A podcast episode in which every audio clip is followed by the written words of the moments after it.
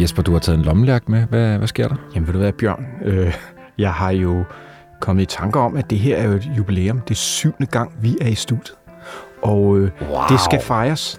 og derfor så har jeg taget en gammel viktoriansk lommelærk med, og i den er der med kong thailandsk whisky. Og det er en, Nej, som er, alle... det, er det et læder, der er rundt om? Er det læder? Et lille stykke ekspeditionsværktøj. Og som alle ved, så er med kong, det er jo sådan en blanding af trotyl og pladan. Men øh, nu skal vi altså have en. Skal, vi lige, skal jeg lige vinke ind til Christoffer, så kan han komme og smage? Ja, det synes jeg. Og hvad siger vi, gutter? Den, er der, den kan godt drikkes, ja. ikke? Jo. Absolut. Åh, oh, den er da lidt sprittet i kant, synes jeg. Ja, det er den.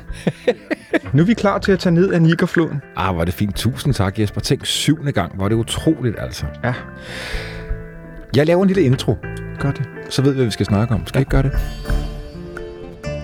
I 1795 rejser den skotske læge Mungo Park til Vestafrika for at kortlægge den savnomspundne flod Nigeren. Park rejste alene med proviant til et par dage, en lommesekstant, kompas og paraply. Overalt mødte han slaveri, krig og modgang, og til sidst måtte han vende om. Ti år senere rejser Park tilbage. Alle hans ekspeditionsmedlemmer omkommer, og selv møder han sin skæbne, formentlig under kamp, på Nigeren. Park blev med tiden en myte, og hans dagbog, som senere blev udgivet, betragtes af mange i dag som en af verdens historiens måske allervigtigste rejseskildringer og beretninger, og Park har tjent som inspiration til store forfattere som Hemingway, Joseph Conrad og Kapuscinski. Du lytter til den yderste grænse. Jeg hedder Bjørn Harvi, og vi er helt utroligt jo, som ingen havde forudset, da vi startede for efterhånden lang tid siden, Jesper, i gang med den 12. sæson om opdagelsesrejsen og eventyr. Og nu har vi jo fokus på ekspeditioner, der gik grueligt galt. Så jeg vil lige vil sige, hvem bedre til at føre os på vildspor end netop dig, Jesper Kurt Nielsen. Velkommen. Der er garanti for, at det går galt, når jeg sidder i studiet. og var det fantastisk, du er med igen. Det er jo efterhånden rigtig mange gange, du har været med. Syv gange, vi skålede. Jesper, du er øh, historiker, museumsinspektør her på Nationalmuseet, og så er du forfatter til en lang række biografier om ekspeditionshistorie. Og øh, så ved jeg også, at du er godt i gang med en ny, selvfølgelig, ny bog om øh, danske Knud Holmbo. Du har selv forsøgt at rejse ned ad Nigerfloden, og så har du besøgt mange af de steder, hvor dagens hovedperson, Mongo Park, i sin tid øh, opholdt sig. Jeg kunne godt tænke mig lige at starte med at vise dig et billede, Jesper et billede af Mongo Park, et du måske kender. Kan du ikke, øh, kan du ikke fortælle, hvordan han ser ud? Det kan du tro. Det er nærmest et, øh, et heltebillede. Det er en smuk ung mand med mørkt bølgende hår, en flot lige græsk næse og stålhage og et, et fast blik, der skuer ud i øh, horisonten. Det er, en, øh, det er en mand, der ved, hvad han vil. Det er en mand med ambitioner.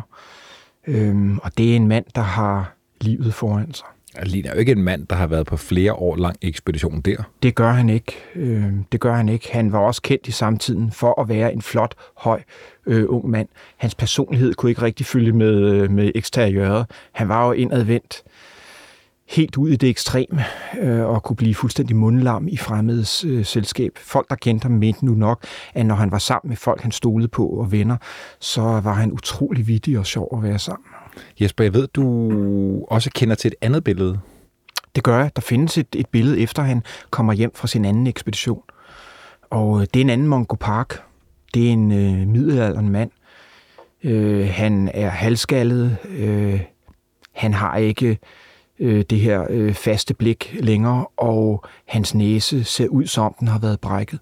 Det er, det er en anden mand, der, øh, der kommer hjem, og som snart skal afsted igen. Hvad ved vi om ham? Bare sådan lidt fra start af. Han er født i 1771 og kommer fra egentlig en, en ret øh, hvad skal man sige, ikke velstående familie, men øh, hans far havde en, en gård, som gik godt, øh, stor børneflok, øh, men, øh, men de, klarede, de klarede sig faktisk øh, godt. Det var ikke en, en fattig familie. Faktisk så øh, får han jo også en uddannelse. Han bliver uddannet som læge. Så han foretager også et socialt spring, øh, hvilket har været ret usædvanligt. Så han har en, han har en god baggrund. Jesper, jeg har læst, at han bliver læge, men også er meget interesseret i, i, øh, i botanik og i urter. Det er han. Fordi selvom øh, læger dengang meget ofte var læge med kniv, så øh, interesserer han sig også for, øh, for lægeurter hvilket bliver en kæmpe fordel, når han kommer til, øh, til Afrika. Han, han forstår også medicins indflydelse, han forstår, hvordan man kan bruge lokale planter. Det har også været noget, der, der har tiltrukket ham. På mange måder så er han også øh, meget tidstypisk sådan et menneske, der, der ønsker at forstå universet og verden. Og det, det er ikke nok at være læge. Han vil forstå, han vil forstå verden. Øh, og det synes jeg, hans botaniske interesse er et, er et udtryk for. Altså, vi skal jo præsentere nogle, nogle andre karakterer her undervejs øh, i, i, i dagens afsnit. Jeg tænker, en vi i hvert fald er blevet til at bruge noget tid på, det er ham her, Joseph Banks. Mm. Jeg ved ikke, hvornår øh, Park møder ham, men han bliver jo vigtig. Han står bag det, det her The African Association. Ja. Hvad, hvad ved vi om det? Jamen, vi ved, at, øh, at øh, der, var mange, der var mange selskaber, som forsøgte at og, og hvad skal man sige, skabe interesse for at øh, øh, udforske verden, primært for at skabe handel. Men The African Society er anderledes. Det er et vidensselskab. De har ikke nogen ambitioner om, at nu skal vi ud og tjene penge.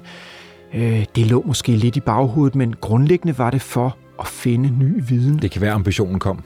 Det kan være, den kom øh, senere, men vi må også forstå, at på det her tidspunkt, og Park tager jo afsted på sin første ekspedition i 1795. Det, det er før, at de store imperier er opstået, og kolonialisme er kun i sin vorden, så man bliver måske i meget højere grad drevet af at forstå verden, end man tænker på at dominere og krig og udnyttelse osv. osv. Vi er i kolonialismens øh, vorden her. Er, er det Banks, der er pengemanden? Er det Banks, der, der ligesom sender Park afsted? Hvordan ja, skal vi det er det, og det? det er, ham, det er ham, der motiverer, og det er ham, der, hvis ikke han selv har pengene, så er det jo ham, der, der skaffer pengene øh, fra den her kreds af indflydelsesrige mennesker. Øh, og, og vi ved jo også, at det er et selskab, hvor man ikke sådan har en, en om som sådan en, en fast dagsort. Man har i hvert fald ikke en fast mening om, om verden. Øh, det ved vi, fordi vi to har jo inden udsendelsen her snakket lidt om slaveri i Afrika, som, som øh, øh, Mongo Park er, er vidne til. Der er også forskellige holdninger til det i selskabet. Så øh, det er grundlæggende, det er en gruppe af mennesker, og dengang var det jo mænd, så det er en gruppe af mænd, der er nysgerrige. Jeg har, jeg har læst, Jesper, at, at, at Banks, altså han skulle åbenbart have været en, en meget, meget berømt mand på det her tidspunkt, og det er jo, han har været med, med Cook øh, på Tahiti, og senere så sender han også kaptajn Bleak afsted på, på Bounty, ja, ja, det her savnomspundne skib. Ja, ja. Altså, så det er jo... på Bounty, og, og Cook er også savnomspunden. Det er jo den første store ekspedition i, i, i Sydhavet, og det ender jo så også med, at, øh, at Cook øh, han dør. Øh, og det ved man jo, at ekspeditionsfolk og rockstjerner er jo et fedt. De skal helst dø på ekspedition for at blive berømte, og det bliver Cook jo også ekspeditionen på, på Bounty med, med Bly var jo ikke øh, som sådan en ekspedition, øh, i, i, i samme skala, men bliver jo berømt på grund af, af, af mytteriet. Så ja, han er, han er en mand, øh, der er om sig, kan man sige. Ikke? Det må man sige. Ja. Park, Park rejser afsted 1795. Hvad er opdraget? Opdraget er at rejse til øh, Timbuktu, den her savnopspundne by. Som, og, og hvad er savnet? Savnet er, det er en, det er en rig by, næsten som øh, øh, de syv byer i Sydamerika, det er lige før gaderne er belagt med guld. Men man ved, at det er et, et magtcentrum, og det er et økonomisk centrum. Det vi ved i dag, det er, at gaderne nu ikke var belagt med guld, og, øh, øh og jeg har selv været der, øh, og byen ser nogen steder ud, som den gjorde på, øh, på Mongo Parks tid. Lærklinede huse. Øh, det, der gjorde dem rige, det var øh, et handelscentrum, og det var et handelscentrum for slaver, arabisk slavehandel, men allermest var det et centrum for øh, salthandlen. Og hvor kom saltet fra? Jamen det kom faktisk fra øh, Sahara, inde i det store øh, øh, sandhav, øh, der øh, havde man saltindsøer og minede efter salt og transporterede det ned til Timbuktu, hvor det blev eksporteret til hele Vestafrika. Og selv den dag i dag har jeg selv været vidne til øh, i udkanten af Timbuktu, at man kan se øh, saltkaravanerne komme med, med kameler med, med store blokke af gråt salt på ryggen af, af de her kameler. Der er nu ikke så mange tilbage, fordi nu, der også, øh, nu er eksport og import øh, ikke baseret på kameler længere. Men, øh, men det var det, de baserede deres, øh, deres rigdom på. Men man er selvfølgelig interesseret i både at komme til et handelscentrum, men man ved også, at det er et åndeligt og kulturelt øh, centrum, hvad det øvrigt også er den dag i dag. Og hvad skal han derfra? Er der ligesom en, en plan? Planen er vel nok, at øh, når han har besøgt øh, Timbuktu, der er, der er Nigerfloden nu nok mindre vigtig. Han skal tage til Timbuktu, og så skal han nu nok hjem igen og øh, rapportere om, øh, hvad, hvad har han set, og eventuelt rapportere om, hvad er der af muligheder for kontakt med Timbuktu, er der handelsmuligheder osv. På det tidspunkt har jeg indtryk af, der er det nok ikke Nigerfloden, der, der er i centrum. Det er jo også en lille ekspedition. Han øh, tager afsted, og da han rejser i Vestafrika, er det ham selv en tjener og en slave. Og tjeneren er også en form for tolk? Det er han også, ja. Øh, man må sige, at de var glade, altså øh, Mongo Park er jo en glad amatør. Man er jo slet ikke organiseret, som man senere hen er på, på de store ekspeditioner. Når, når man tænker på øh, ekspeditionerne ind i Afrika for at finde Nilens kilder, med Burton for eksempel, og Speak øh, eller Stanleys ekspedition ned ad Kongofloden, hvor tusind mand bevæger sig igennem regnskov og ned ad floder. Mongo Park, en tjener og en, øh, en dreng. Øh, det er, hvad man sender afsted. Det er, hvad man har råd til. Ved vi, hvad Mongo Park tænker om at have en slave med? Det er ret interessant, fordi det her, øh, det her selskab, som sender ham afsted, der ved vi jo, at øh, der var både tilhængere og modstandere af, af slaveri. Fordi vi er også i en tid, hvor der er en gryende mod europæisk modstand mod slaveri, øh, ikke mindst af religiøse årsager. Øh, og øh, Mongo Park var jo selv kalvinist, øh, hvilket er ret interessant. En protestantisk, øh, øh, hvad skal man sige, øh, ikke en sekt, men, men i hvert fald en, en, et teologisk syn på verden, der i øvrigt går ind, der tror på præsdestination. Alt står skrevet, lidt ligesom muslimerne. Øh, men hvad Park selv øh, mente Mongo Park, vi ved det faktisk ikke. Det var også et kritikpunkt, da han kom hjem, at han ikke var mere kritisk over for øh, slavehandlen og øh, den måde, han observerede og beskrev øh, arabisk slavehandel på. Det vi ved om Park, det er, at han havde stor sympati for slaverne. Han beskriver nemlig øh, objektivt, øh, hvordan de blev behandlet, hvor dårligt de havde det. Han skriver som end også, hvor godt de behandlede ham, fordi øh, der er jo også en fæl historie på hans første øh, ekspedition, hvor han bliver taget til fange i fire måneder. Der er det ofte øh, slaver, der giver ham mad, når de, når de sulter. Så han kommer hjem med stor sympati med de her stakler. Jeg har skrevet en note til mig selv, hvor der står, ulykkerne står i kø. Det gør de. Det kan godt være, at de øh, gør det mere på anden ekspedition. Vi skal ud på to ekspeditioner i dag, Jesper, men, men, men det gør de jo egentlig også på den første. Det gør de. Forestil dig også, at man, man tager til Afrika. Man har grundlæggende ikke forberedt sig særlig godt, men han har selvfølgelig han har glasperler med, han har rav, han har, han har blystænger osv., så, videre, så han kan handle. Øh, men det går galt. Det gør det, fordi han er, han er, han er ene mand med, med to tjenestefolk. Han er kristen, det gør mange af de lokale lidt smånervøse, sådan nogle bryder man sig ikke om. Og derudover, som støder han også ind i det helt store problem for Afrika-ekspeditionen. Det, der gør, at Nilens kilder bliver fundet så sent, og årsagen til, at der helt op i 1800-tallet er hvide plet, såkaldte hvide pletter på landkortet, fordi han skal betale tribut. Afrika er jo et land, øh, som Europa. Der er høvdingedømmer, der er kongedømmer, og der er mange af dem. Og hver gang man rejser ind i et nyt høvdingedømme, jamen så skal man da betale skat og tolv fuldstændig som man skulle i Europa på daværende tidspunkt. Og det udtønder altså lynhurtigt hans beholdning af rav og perler og alt muligt. Det ender jo med, at han måske er knapperne af sit tøj og sælge tøj og det ene med det andet. Øh, det havde han nok ikke forudset. Og det bremser selvfølgelig hans ekspedition, og det gjorde det for alle andre. Bortset fra sådan en som Stanley, der sagde, så kan det også bare være lige meget, og så skyder vi os i vej gennem Centralafrika. Det kunne Park ikke gøre.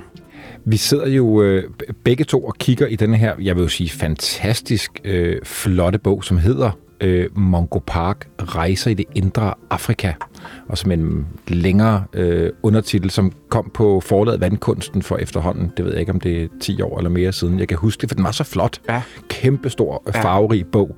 Øh, og der skriver han jo også, øh, det er jo gengivelser af, mm. af hans dagbøger, og der skriver han, at, at flere steder, der betaler han folk med gaver, mm. som lover dem giver vi videre ja. til kongen. Ja. Så kommer de ikke videre, så rejser han videre i det næste område. Den konge har ikke fået nogen penge, ja. og så bliver han tilbageholdt. Det her, øh, jeg vil kalde det meget dramatiske højdepunkt på første ekspedition, Jesper, hvor han sidder til fangetagen i fire måneder. Mm. Hvad ved vi om den? Han skriver om det, fordi han skriver og udgiver jo sin, øh, sin rejseberetning, da, da han kommer hjem. Det er nok den rejseberetning, der gør, at han er, han er berømt. Øh, og lad mig starte med rejseberetningen, fordi det, der gør den så interessant, det er, at han er jo en mand, der er helt åben over for verden. Han er uden fordomme. Han, øh, han beskriver verden, som han ser den, og uden sådan en, øh, en europæisk bagage, som man meget ofte ser senere hen på ekspeditioner. Han er optimistisk, han kan lide de lokale, og han har ja, undskyld, jeg siger det, sådan nærmest et, et kristen medmenneskeligt syn på, på de mennesker, også dem, der måske ikke behandler ham så, så, så godt. Så han er på mange måder en, en objektiv observatør. Ja, selvom han bliver overfaldet, så ja, ja. Der, han bærer ikke af eller noget. Det gør han ikke, og han skriver jo ikke grimt om de her mennesker. Han anklager dem ikke for hverken det ene eller det andet, eller være på en bestemt måde på grund af deres hudfarve eller noget, eller deres religion. Han er, han er en objektiv observatør, så objektiv som man kan være, men det er det, der gør, at han har han har værdi i dag. Det gør jo så også, at da han kommer hjem og skriver om det her ophold, øh, og, og hvorfor han bliver taget til fange, det er et godt spørgsmål. De har jo stort set stjålet alt, hvad de kan fra ham, men øh, øh, høvdingen Ali påstår, det er, fordi han godt vil have, at hans hustru skal se ham, og hustruen er der jo ikke på daværende tidspunkt.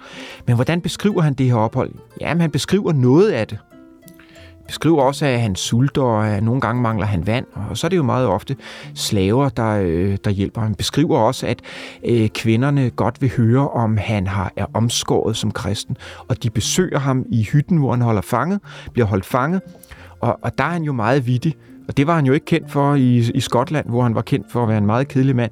Men der siger han så, at ja, men han kan jo ikke, han kan jo ikke bevise, hvorvidt han er, eller vise, hvorvidt han er omskåret øh, øh, eller ej over for en gruppe af kvinder. Og derfor så udvælger han den smukkeste kvinde og siger, til hende vil han godt øh, vise, om han er omskåret eller ej. Det lærer de meget af, og de går uden at han får lov til at, øh, at bevise det ene og det andet. Men da han kommer hjem, så ved vi også på grund af kommunikationer med, med udgiver og, og andre, at han har været udsat for øh, ubeskrivelige og unævnlige redsler, som han ikke vil gengive over for et datidens følsomme publikum. Hvad det er, det kan vi ikke vide, men, men det vi nok ved, det er, at det ændrer hans personlighed, og derfor så har vi jo talt om det første billede og det andet billede, fordi han er, han er en anderledes mand, da han kommer hjem. Det tror jeg, vi har snakket om før. Hvad er det, ekspeditioner gør med mennesker? Det er jo ikke blot, at man tager ud og kommer hjem igen. Øh, man kommer hjem og er forandret, fordi man har oplevet verden. Det kender vi jo selv, når vi rejser, at man bliver et andet menneske. Forhåbentlig bliver man et bedre menneske og får udvidet sin horisont. Det gjorde øh, Mongo Park også og han betydning er, at han udvider også horisonten for andre ved at skrive den her fantastiske beretning. Og Jesper, inden vi kommer hjem til Skotland og England mellem de to ekspeditioner, så kunne jeg godt tænke mig lige at, altså bare, måske bare kortvejt at dykke ned i, i den første rejse. Hvad er det for nogle folk, han bor hos? Jeg husker det, de her tuaregere. Han kalder dem jo faktisk mor. Og hvad er en mor? Jamen altså, der er, der er mange teorier. teorier. Oprindeligt tror jeg nok, det er et, et 1600-tals venetiansk udtryk, som bare øh, er, er et udtryk for, at, at det er en afrikaner. Og tidligere, der kan, når, hvis, man, hvis man ser sådan, øh, malerier fra 1600-1700-tallet med, med afrikanere, så vil det meget ofte blive omtalt som en, en mor. Øh, Øh, og han omtaler dem som sagt som mor, men jeg tror ikke, det er mor. Øh, nogen siger, at mor er bare øh, muslimske øh, afrikanere, eller måske endda araber. Jeg, jeg tror, det er berber, og helt specifikt så er jeg den opfattelse, at det er tuareger, som jo er et folk, som er øh, kendt for at være anarkistiske eller frihedselskende, er måske et mere korrekt udtryk, men som helt op til vores tid nu også har en stor kærlighed til ikke alene frihed, men også til ran og røveri. Og jeg tror, at der er en stor sandsynlighed for, at det faktisk er de blå mænd, han støder ind i. Og hvorfor bliver de kaldt de blå mænd? Ja, det vil jeg spørge Det gør om. de, fordi de selvfølgelig er klædt i indigofarvede klæder, som dækker deres ansigt. Og det er mændene, der er tilsløret, er det ikke sådan? Og kvinderne, der ikke er? Lige præcis. Øh, og øh, vi har jo før talt om Olsen i 1927-28, der tager ned af Nigerfloden. Dansk opdagelsesrejse, Lige præcis. som du har skrevet en bog om, Ja. og som du har fortalt om her i den yderste Og grænse han tidligere. møder jo også tuareger, øh, og det gør han både på 27-28 ekspedition, men også på hans 23-24 ekspedition, og har beundrer jo tuaregeren. Og det han beundrer dem for, det er jo et, det er et krigerfolk, han var selv officer, så dem kunne han spejle sig i, men kvinderne var selvstændige, og det er de faktisk øh, kendt for den dag i dag. Og hvad er det, der gør øh, Touré-kvinder anderledes end så mange andre steder? De kan eje ejendom. Det giver jo noget frihed, men også, øh, også noget magt og indflydelse.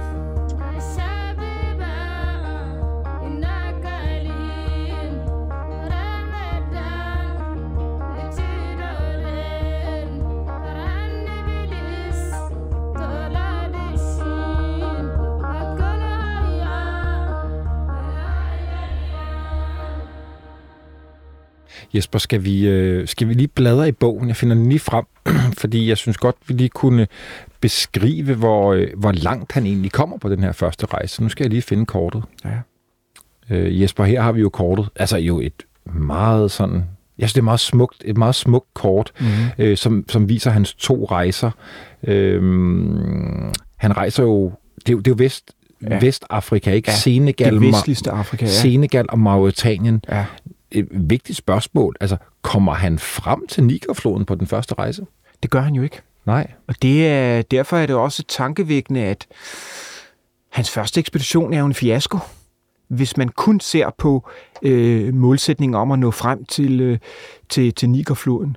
Det er hans beretning, da han kommer hjem, som gør, at øh, den bliver betydningsfuld, og han ikke bliver opfattet som en total fiasko. Selskabet, det afrikanske selskab, har jo sendt andre sted. Øh, de går under. Øh, det gør, det gør Mongo Park Ja, fordi han kommer hjem, og det bliver jo en sensation, ja, at han overhovedet er i live. Ja, der er jo ingen, der forventer, at han kommer hjem i live, og han udgiver bogen, og den bliver solgt. Øh, første oplag er det 1500 eksemplarer, og den kommer i anden og tredje oplag osv. Og så Jesper, hvad, hvad, er den primære sensation ved øh, bogen? Er det, at han kommer hjem, eller er det, at det er de ting, han beskriver, de ting, han har set? Han beskriver en ukendt verden. Forestil dig, at der kom nogen hjem i morgen og havde været på Mars. Det er den reaktion, han får. Der har aldrig været en europæer der, hvor han har været. Og selvom han ikke når, når frem til sit mål, så øh, er man videbegærlig. Vi glemmer nogle gange, når vi peger fingre af fortiden, så synes vi, at fortiden var for mørket, og ej, hvor var de dumme, og hvorfor, hvorfor tænker de ikke ligesom os? Det var en verden, hvor videnskaben var i højsædet, og hvor selv almindelige mennesker, som for eksempel i øh, det her øh, afrikanske selskab, øh, er interesseret i viden og videnskab og understøtter den jeg husker, at han øh, støder på et, og jeg kan ikke engang huske, hvad det handler om, et, et ritual, som han kalder for mumbo jumbo. Det lyder jo simpelthen noget for nogle af de der tegneserier. Det lyder Martin noget Strid, jeg sidder og læser ja, op for jeg mine tænker børn. på Karl Bax og Anders Sand. Men det er fuldstændig rigtigt. Og han er også blevet anklaget for, at han, han bruger sådan et udtryk, fordi det er sådan et, et udtryk, man har brugt senere hen, sådan lidt, lidt nedvurderende. Øh, han er jo normalt normalt nedvurderer han jo ikke folk. Tværtimod møder han dem som mennesker. Jeg tror ikke, vi skal lægge andet i det. Det, er, det er mangel af, af andre ord, og måske er det også, øh, forvrænger han, han et udtryk, som man har hørt lokalt, øh, som måske har lyttet anderledes og betydet noget andet. Det han grundlæggende fortæller om, det er et ritual og en fest, som han ikke rigtig, øh, som han ikke rigtig forstår. Og det er det, vi skal lægge i det. Øh, meget af det, han har set, har jo været uforståeligt, fordi det er rigtigt nok, at han rejser et område, hvor der har været en, en ret langvarig, øh, hvad skal man sige, konvertering til islam, men vi ved jo også, at mange mennesker har jo to religioner. Jeg har i hvert fald bemærket mig, at der er mange medlemmer af den danske folkekirke, som også læser sine horoskoper. Så afrikanerne, de kunne også godt øh, være enten kristne eller muslimer, og så alligevel tro på forfædrene. Øh, så det er sådan et ritual, han har været, han har overværet, ikke? Jesper, han kommer, han kommer hjem igen. Han, det er en sensation. Han er i live. Ja. Ved vi, hvad Banks og The African Association siger til, han kommer hjem? For det første, så, øh, som sagt, så bliver han modtaget som en held, og han, det bliver ikke modtaget som en fiasko på trods af, at han ikke når frem. Man synes, det er en succes. Alene det, han overlever, er en succes, men også det, han er i stand til at udgive den her bog. Det kræver nu noget hjælp. I begyndelsen er han lidt hjælpeløs. Han er ikke en god forfatter, men ender med at blive rigtig dygtig til at skrive med, med lidt, øve, lidt øvelse og holder foredrag osv. Han, øh, han øh, stiger jo i de sociale grader. Det var måske også øh, det er jo, det, det er jo en ambition for mange ekspeditionsfolk, fra Knud Rasmussen til Olufsen, at hvis vi tager ud og kommer hjem, så bliver vi noget andet og noget større. Nogle gange kan man komme hjem og få øh, ridderkors og meget andet øh, på. Og nogle er, er, er gode til at navigere i begge verdener. Lige præcis. Det var Mongo Park, ikke? Han er jo, han er jo sådan små autistisk og en, og en kedelig mand, som sagt, der kan blive fuldstændig stum i fremmed selskab.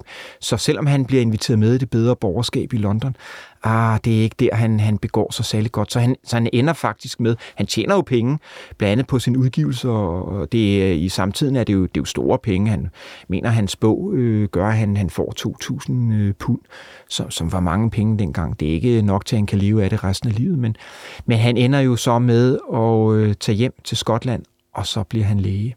Og han bliver gift? Det gør han, fordi læge var ikke noget, han havde lyst til. Og når man læser de beskrivelser, der er af at være læge dengang, det var jo...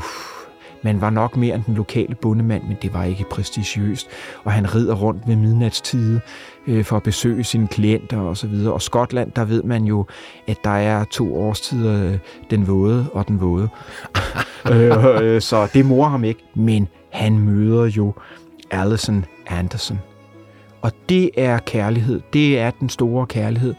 Og øh, vi ved jo også fra samtiden, at øh, det var det ikke altid. Øh, kvinder skulle meget gerne gifte sig til en indkomst, øh, og mænd blev gift i en meget høj alder, øh, for at kunne understøtte en familie.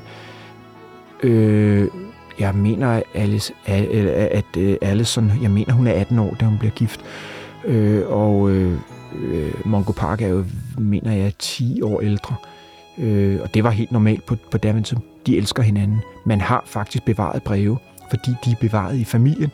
Og når man læser de breve, det er, at man får altså blanke øjne. Det er ægte kærlighed, og den måde, som, øh, som øh, øh, øh, Mongo Park han omtaler sin hustru på, og den måde, han tiltaler hende osv., de blev gift med hjertet. Han havde ikke forfærdelig mange penge, og hun kom også fra det bedre borgerskab, men hun kom også uden penge. Så det var hjertet, der talte. Banks, manden bag The African Association, vil forsøge at sende ham til Australien, men han siger pænt nej tak, så vidt jeg Det forstår. gør han, og Australien er jo også sådan en, en gryende koloni, øh, inden man egentlig tænker over, at man skal være et imperium. Men på daværende tidspunkt er det jo en fangekoloni, hvor man sender sit overskud af, af straffefanger ned. Øh, men der vil man også foretage opdagelser, og jeg gætter på, der kunne formålet godt have været lidt mere kommercielt. Kan vi have plantagedrift dernede? Kan vi understøtte? Skal, skal, vi, sta, skal vi skabe en settlerkoloni, en bosættelseskoloni? Men Park, øh, Mongo Park siger faktisk nej, og det er på grund af økonomi. Der vil han altså godt have lidt flere penge, fordi han er klar over, at det kan blive farligt.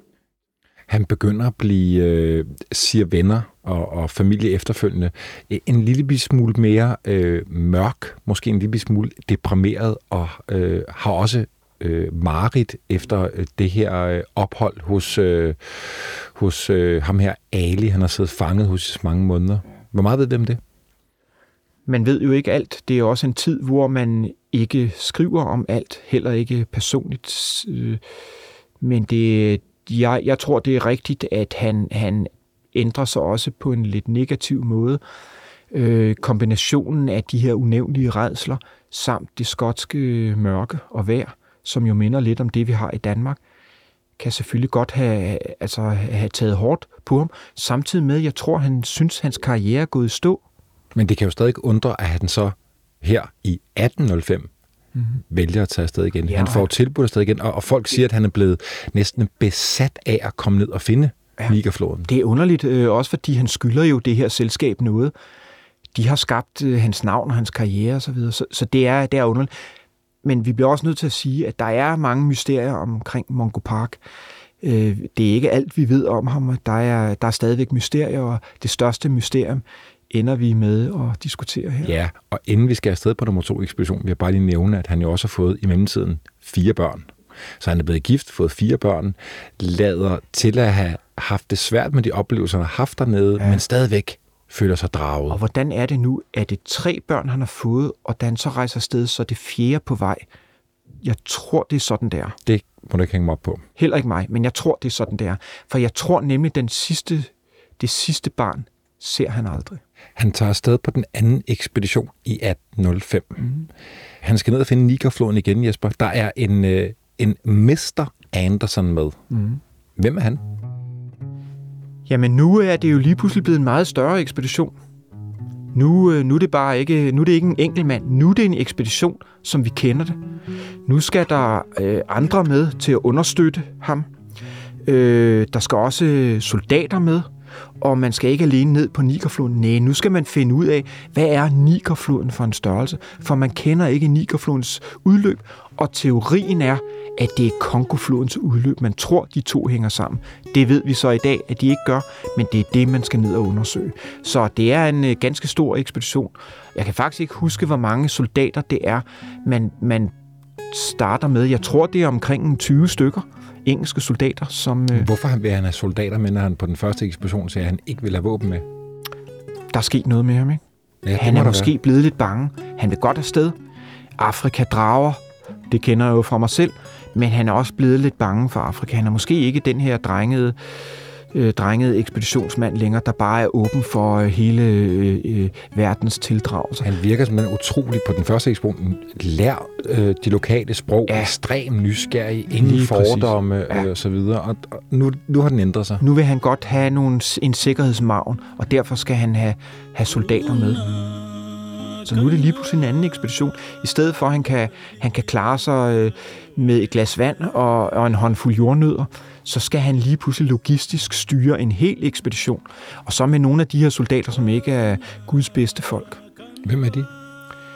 Det er sådan, at den engelske her, øh, det er jo underklassen, der bliver soldater i den engelske her og i floden. Og der er altså bare nogen, der drikker for meget og slås for meget. Mange af dem havde været, havde været øh, udnævnt til korporaler og til sergeanter et utal af gange, men var blevet degraderet på grund af, at de var fuldstændig ustyrlige. Og dem sætter man altså ned i det her afrikanske korps, The African Rifles, fordi så er man af med dem, og det er dem, han skal holde styr på. Og så ham Anderson, som jeg startede med at spørge om, hvem han var. Det, det er svogeren, så vidt jeg husker. Det er svogeren, ja. Som jo også selvfølgelig bliver en meget nær ven af ham. Det gør han, ja. Eller er det, det, gør, det gør han. Hvad, hvad, hvad, jeg har læst, at han, han øh, forsøger at indsamle alt, hvad han overhovedet kan på den her ekspedition af øh, botanik og hvad det, han ellers Det finder. gør han der er han jo utrolig heldig på den første ekspedition, fordi han får stjålet alt sit tøj og alt. Det eneste, der overlever, det er hans hat. Øh, og det er der, han har sine noter og sine dagbøger. Øh, og derfor ved han, at det er det, der gør en ekspedition gyldig. Det er, at man observerer, skriver ned, måler, tegner, øh, tager temperaturmålinger, og han har også han har kompas med, han har en sekstant osv. Jesper, nu brænder jeg ind med et citat. Det kom lidt hurtigere, end vi havde regnet med, men ja. det der med øh, dagbogen i hatten. Ja. altså, øh, hvad hedder det? Ulykkerne står også i kø på ekspedition nummer to. Jamen, det gør de. De, de får malaria, øh, de, de bliver røvet flere gange osv. Jeg, jeg har fundet et citat fra, fra øh, Mongo Park-bogen, den store flotte, den ja, der kom ja. på, på vandkunsten, som ja. er bygget på hans egen dagbøger. Ja. Jeg kan ikke præcis huske, hvor han er henne, men han hører et skrig jeg ved, han er alene på det her tidspunkt, øh, så nu, nu foregriber vi måske lidt, hvad der sker, fordi han, han på det her tidspunkt er der flere ekspeditionsmedlemmer, der er omkommet, mm. og øh, han har også skilt sig af med sin tolk i en periode osv.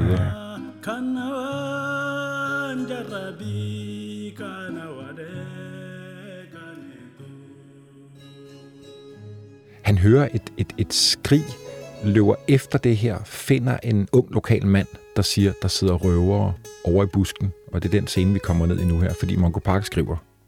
Men da jeg kom helt hen til ham, altså ham her, den unge fyr, viskede han, at jeg skulle stanse, og fortalte mig, at en gruppe bevæbnede mænd havde grebet hans kammerat og skudt to pile efter ham, da han havde taget flugten. Jeg stansede for at overveje, hvorledes jeg skulle forholde mig, og da jeg så mig omkring, fik jeg lidt derfra øje på en mand, der sad på en træstup.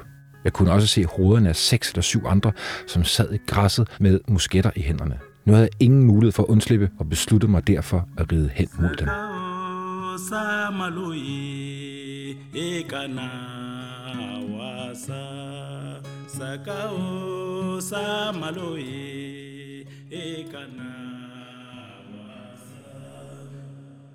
Så tager de ham sådan halvt til fange, siger, at de skal aflevere ham til, jeg tror, det er en stammeleder, og på vej derhen i et mørkt stykke, der ripper de ham for alt, hvad han ejer. Knapperne i skjorten mm. osv. Han afleverer hatten til ham, men får hatten igen, og det er i hatten, at han har sine dagbogsnotater ja. indsyet. Det, det virker jo næsten Ja. For godt til at være sandt. Er det sandt? Ja, jeg tror, det er sandt. Øh, og som sagt, det er jo på den første ekspedition, men jeg tror, det er sandt. Er det på den første ekspedition? Det er på den første Nå, ekspedition. okay, undskyld, jeg troede, det var på den anden. Nej, det er på den første ekspedition, øh, for der overlever hans noter jo netop, fordi han har med Jeg tror, det er rigtigt. Når man øh, læser Mongo Parks øh, egen beretning, når man øh, kender hans personlighed og læser, hvad andre har skrevet om ham, så, øh, så er han jo ikke en mand, der fortæller røverhistorier. Han kunne sagtens have udfoldet øh, sin historie. Det kender vi fra andre fra vores egen tid. Øh, hvordan folk nogle gange kan romantisere virkeligheden, eller måske sådan, ja, altså, øh, man ved i hvert fald, når det gælder Stanley, så var der fl- lidt flere løveangreb, end der måske var i virkeligheden. Øh, det gør Mongo Park ikke. Jeg, jeg stoler på Mongo Park, det må jeg sige, og når det gælder det her. Hvad sker der på den anden ekspedition? Altså, det, det er også en fortælling om, hvor stort et skridt det var at tage på ekspedition, for hvorfor var der ikke flere, der gjorde det? Det var en dødsdom. Et, der var malaria. Klimatfeberen, som man kaldte det, som danskerne kaldte det nede på guldkysten. Og klimatfeberen var jo sådan en kombination af, af malaria, øh, syfilis og alkoholisme. Øh, og man, man døde jo. Det var, øh, man kaldte jo Vestafrika den hvide mands grav. Man kunne sætte øh, fod på Vestafrikas jord om morgenen, og om eftermiddagen havde man hovedpine, og om aftenen var man død uden overdrivelse. Men derudover, udover klimatfeberen, så var der også farlige dyr.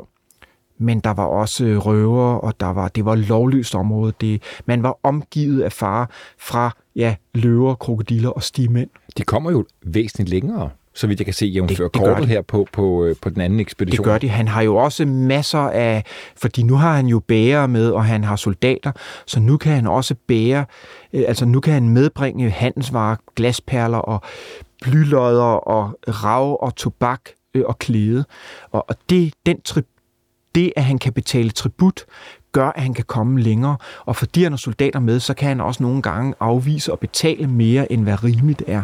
Og det kunne han ikke på den, på den første rejse. Han finder Nigerfloden Ja, man kommer ned til og, Nigerfloden. og rejser jo langt med den. Det gør eller han. På, på bredden af den. Det, det gør han, og det gør han jo blandt andet, fordi øh, planen er hele øh, øh, under, under øh, allerede inden de tager hjemmefra, når de kommer ned til Nigerfloden, så skal de købe kano, og så skal de sejle ned, fordi så bliver det jo lidt nemmere end at gennemtræske Afrika. Øh, men da han er kommet ned til Nigerfloden, der er efterhånden ikke så mange soldater tilbage, og der er heller ikke så mange øh, bæger og tjenere tilbage. De dør ganske langsomt. Så der er ikke så mange tilbage. Øh, og det er også svært at købe kanoer, for selvom han betaler for kanoer, så får han ikke de to kanoer, han vil købe. Han får en kano, der er pilrøden, og der får de så fat i halvdelen af en anden kano og får dem, får dem splejset på en eller anden mærkelig måde. Men det er jo også det, øh, Mongo Park kan, og det er det, som gør, at øh, der findes dygtige og succesrige ekspeditionsfolk, og der findes det modsatte. Dem, der kan improvisere, og som ikke stikker op for bollemælk, og som ikke er bange for, der kommer en elefant, eller en løve, eller en røver i vejen, øh, eller i det her tilfælde, en halv kano. Nu har han det her store følge med af militærmænd. Hvordan, hvordan bliver det modtaget hos alle de her lokale små byer, de rejser igennem? Og nogen bliver provokeret af det, og der er også nogen, der siger, at det er en fejl. At han, øh, han er sådan i en, hvad skal man sige, han er, øh, det er en hård, fin øh, balance, hvor sådan en som Stanley, der rejser ned af, af Kongofloden, han har så mange militære muskler, om du vil, at øh, han kan komme helt ned til Kongoflodens udmunding. Men Mongo Park, han har ikke nok. Øh, Så spørgsmålet er, at man skulle have haft færre, netop for ikke at provokere de lokale. Og hvorfor er de lokale, hvorfor bliver de provokeret? Jamen, for det første er han kristen, og det er en provokation i sig selv, men der er noget andet, som gør dem mere frygtsomme. Et, så må man forstå, at alle de her kongedømmer, fyrstendømmer og høvdingedømmer er jo en evig krig. Krigen er en konstant tilstand. Det er en ting. Så er der slaveri. Der er slave, øh, slavepatruljer, øh, arabiske slavepatruljer, og det har der været i hundredvis af år. Det vil sige, at hver gang man ser fremmed, så ved man ikke, øh, hvad de vil. De vil en sjældent øh, noget godt. Og derfor som udgangspunkt, så er man meget, meget loren over for en mand som Mongo Park. Og når han så kommer med bevæbnede folk, så kan han jo kun have ondt i sinde. Man forstår simpelthen ikke, at der kommer en, der bare er interesseret i at observere og opdage. Øh, og det hører man igen og igen, at Mongo Park siger også på. Det er også et svært signal at komme med. Vi er rigtig, rigtig nysgerrige på, hvordan de lever, ja, og så er man svært bevæget. Er, er der en skjult dagsorden? Og man ved jo også, at der er hvide mænd, europæere i andre områder, som måske har nogle andre dagsordner. Det rygtet er løbet i forvejen. Kamikposten løber altså lige så hurtigt i Afrika, som den gør på, på, i Østgrønland. Ikke? Nu sagde du indledningsvis for efterhånden lang tid siden, at det her, the, den del, som Joseph Banks stod bag, The African Association, ikke havde nogen ambitioner om, at der skulle koloniseres, og der skulle skabe mm. handel. Havde det ændret sig? Ja, det tror jeg havde ændret sig. På den anden ekspedition, var der måske det håb? Ja, det tror jeg også, at man begynder at tænke på, kan vi udnytte det her til noget? At det her, jeg tror ikke, man tænker på en kolonial besættelse og bosættelseskoloni og imperium.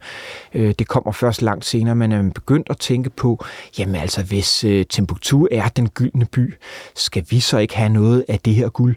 Og måske kan vi sælge, så kan vi måske sælge nogle potter og pander fra Sheffield i, i stedet, øh, eller noget fra vores bomuldsspænderier det er jeg helt sikker på, at det er, måske, kan vi også, måske kan vi også få finansieret den her ekspedition, måske kan vi også blive rige.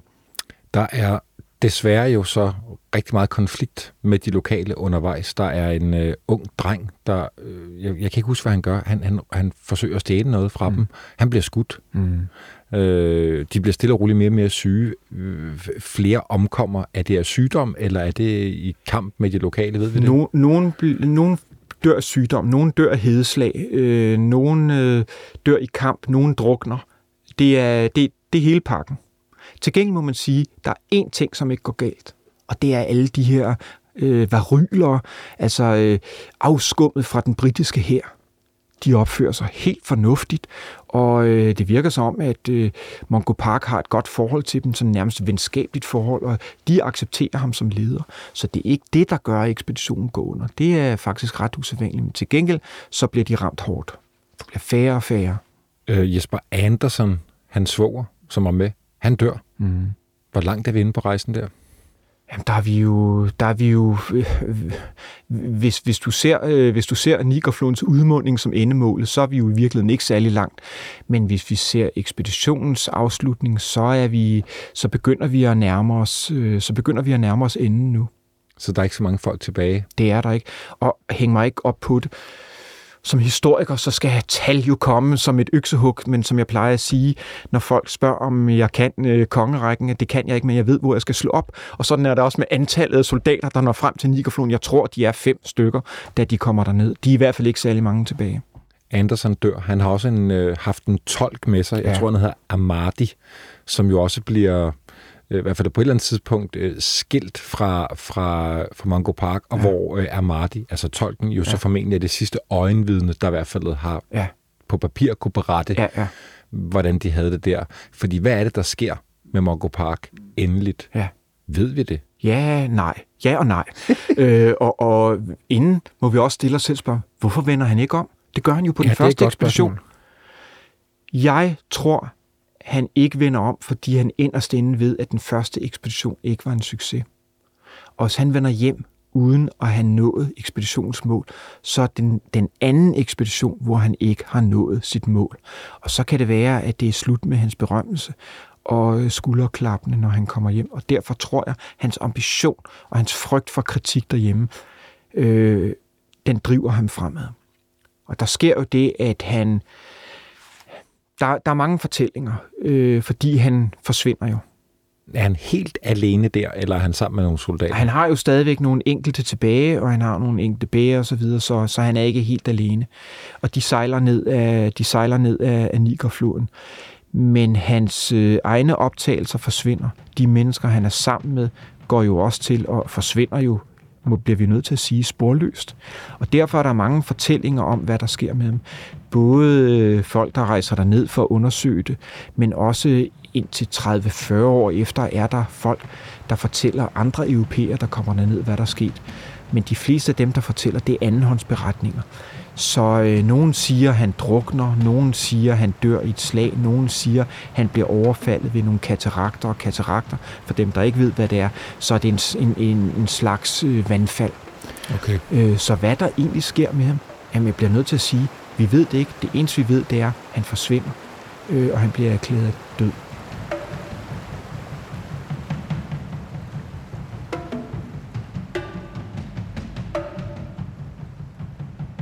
Men der er jo en tilbage, som aldrig accepterer, at han er død.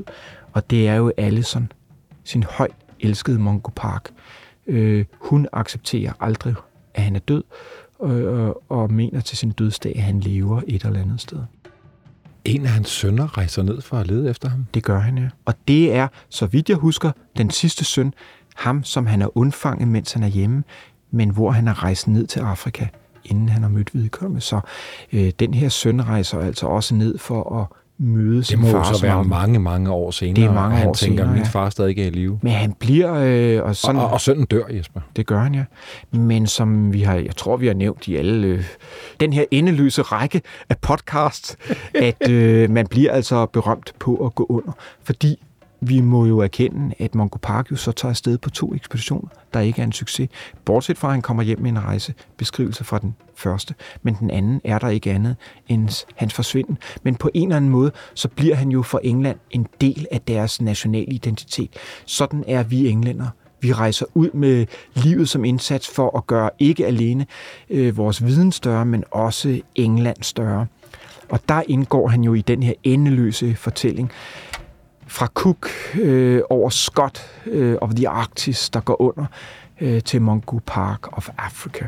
Øh, der indgår han i, i den fortælling, og bliver jo så stor, at da Olsen rejser ned ad Nigerfloden, der øh, på et tidspunkt, der rejser han jo forbi en kæmpe stor stele, altså sådan et kæmpe stort monument, og der står, øh, her ligger, eller mindesmærket over Mungo Park, han døde i Afrika for Afrika. Var han forud for sin tid? Hans mindset på den første ekspedition? Det mener han er. Jeg mener, han er en moderne ekspeditionsmand. Han kan sammenlignes med, hvordan man tager på ekspedition i dag. Godt nok var han sådan en... Han var et renaissance-menneske, der ønskede at vide noget om alt. Øh, der kan man sige, at moderne forskere, der tager ud i dag på feltarbejde, er jo noget mere specialiseret. Men han er et moderne menneske, forstået på den måde. Han har et åbent sind. Han har ikke nogen Øh, Øh, han har ikke nogen racefordomme eller fordomme over for religion. Han vil bare øh, han vil opdage verden og prøve at beskrive den så objektivt øh, som muligt. Og øh, det er måske også derfor, han har overlevet, og en af årsagen til, at vi sidder og taler om ham i dag. Øh, fordi han stadigvæk kan læses. Han er en tidlig kilde, en tidlig europæisk kilde til, hvordan livet det blev udført omkring øh, Nigerfloden.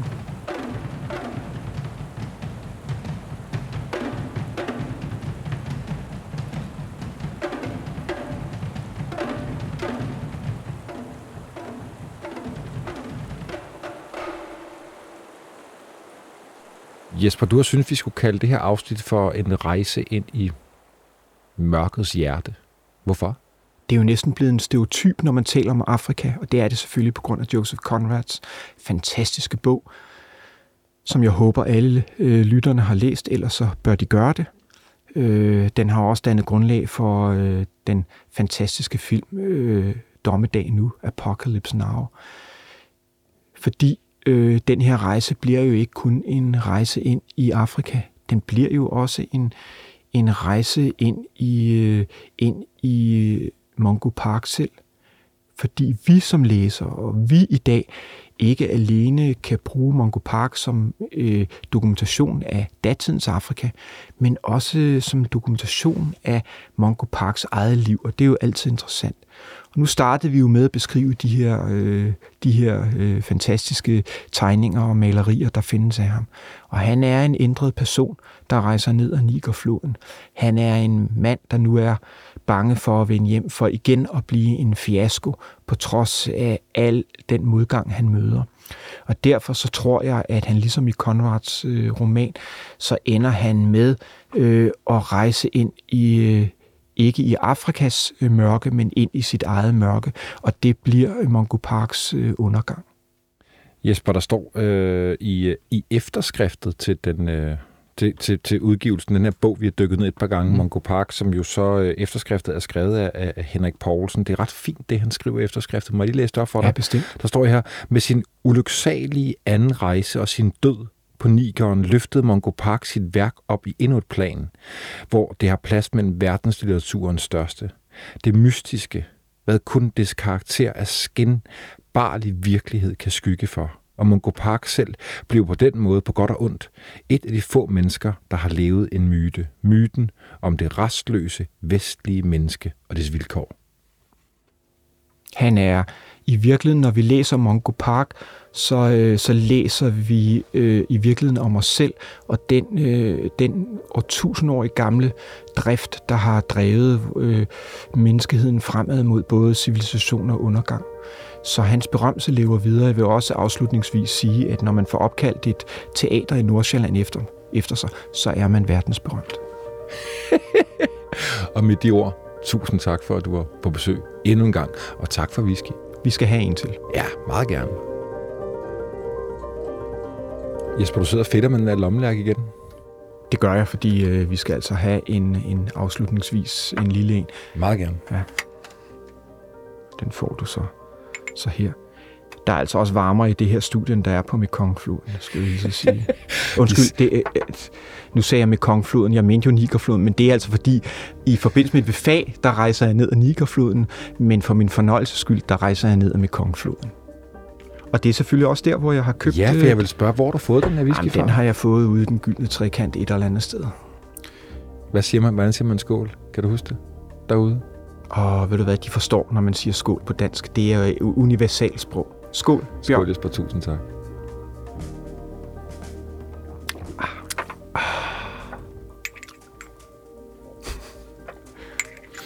Jeg vil ikke sige det højt i radio, men der er sådan lidt... Øh, hvad hedder det? Sprinklervæske over det, ikke? det er der. Du kan fjerne maling med den, hvis du spørger mig. Det er virkelig noget af det dårligste whisky, det, man overhovedet kan få. Og som sagt, altså, den bliver ikke, det bliver ikke accepteret som whisky. Det er, det er finsprit, man har hældt noget karamelfarve i. Ikke? Og så... Men når man sidder på Mekong, så fungerer det. Det gør Absolut. det. Også her. ja.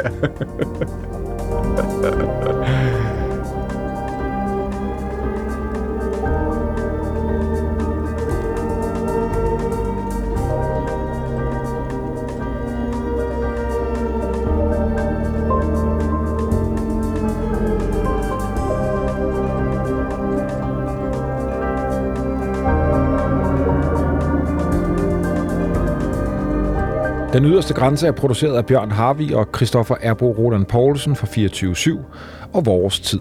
Redaktør er Rikke Karoline Carlsen. En særlig tak til Discovery Docs, BBC, Real Big Production og Australian and Arctic Division.